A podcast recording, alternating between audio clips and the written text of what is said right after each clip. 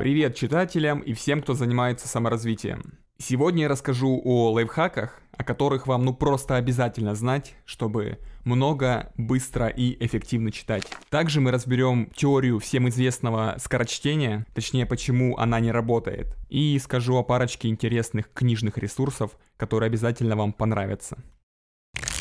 Отслеживание прочитанных книг очень мотивирует больше читать, и вы всегда сможете вспомнить то, что читали до этого. Раньше я пользовался ресурсом lifelip.com, но в последнее время он стал очень плохо работать. Недавно я открыл для себя новый сайт, называется readly.ru. Что мне в нем нравится в отличие от некоторых конкурентов, то, что там можно выставлять оценку по 10-бальной шкале, а не по 5. И также можно оставлять краткие заметки по прочитанным книгам, что очень удобно. Также я у кого-то подсмотрел способ ручного ведения прочитанных книг, так сказать, бумажная библиотека. Вы рисуете шкаф, рисуете книги и вписываете название каждой книги в книгу, да. Скорочтение. Это плохо, но далее я расскажу, как можно правильно применять этот навык. Скорочтение очень популярный термин в наше время. Мы все куда-то спешим, на книги времени нету, и нас просто манит теория быстрого чтения книг. Забудьте, Чтение должно быть вдумчивым. Но вы можете применять скорочтение не для быстрого чтения, а выборочного. Вау! У многих есть проблема досконального чтения книг. Ты потратил деньги на книгу, и тебе тяжело пропускать текст, либо ты боишься потерять важную информацию. Ваша читательская жизнь изменится к лучшему, когда вы поймете, что не обязательно читать все. Можно пропускать ненужную информацию, главы, которые вы не будете применять в своей жизни.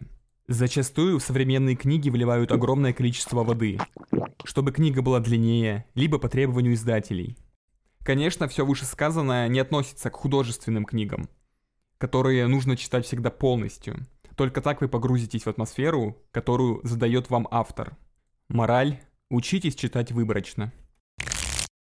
Перестаньте читать то, что вам не нужно.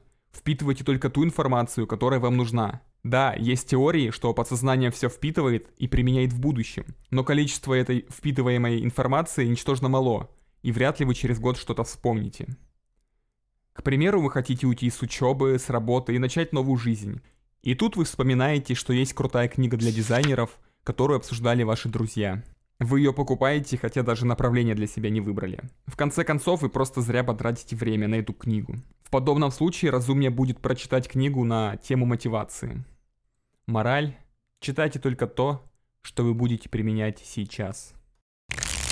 Далее небольшой вопрос. Вспомните ли вы содержание, ключевые моменты книги, которую прочитали 5-7 лет назад? Я уверен, что больше 10% содержания вы не вспомните, и это в лучшем случае. Поэтому очень важно конспектировать важные моменты. Я делаю это с минимальными временными затратами – Переносить и организовывать информацию мне помогает Google Keep и Notion. Начиная читать книгу, я создаю в Google Keep новую заметку с названием книги и по ходу чтения вставляю важные для запоминания моменты. После прочтения я либо переношу в таком же виде в Notion, либо сортирую информацию по блокам.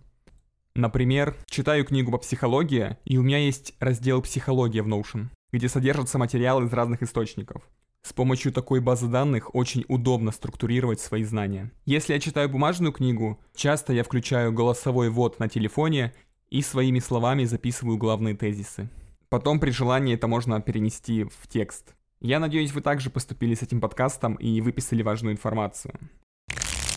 Одновременное чтение. Вы не должны читать несколько книг одновременно. Особенно если они по одной теме. В конце концов, у вас в голове будет э, три поросенка вокруг света по Фаренгейту. Единственное, можно миксовать легкие и тяжелые книги. Я так обычно и делаю. Когда мозг перегружен, читаю художку. Когда голова отдохнувшая, читаю научпоп или что-то более техническое. Быть многозадачным это классно, но вряд ли вы так много усвоите.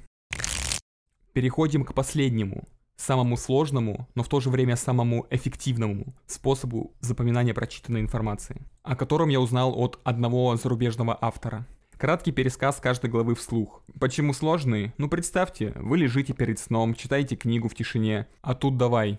Напрягай память, вспоминай, да еще и говори вслух. Можно пересказывать про себя, но когда вы рассказываете вслух, вы также развиваетесь как рассказчик. Так что очень советую, материал запоминается действительно эффективнее. Проверено. Читайте много, читайте правильно, читайте эффективно. Те, кто читают книги, всегда будут управлять теми, кто смотрит телевизор. Высказывание довольно банальное, но доля смысла в этом есть. Я уверен, мои советы помогут вам улучшить ваши читательские навыки. Подписывайтесь на обновления, чтобы больше узнать информации по теме саморазвития. Спасибо, до скорых встреч.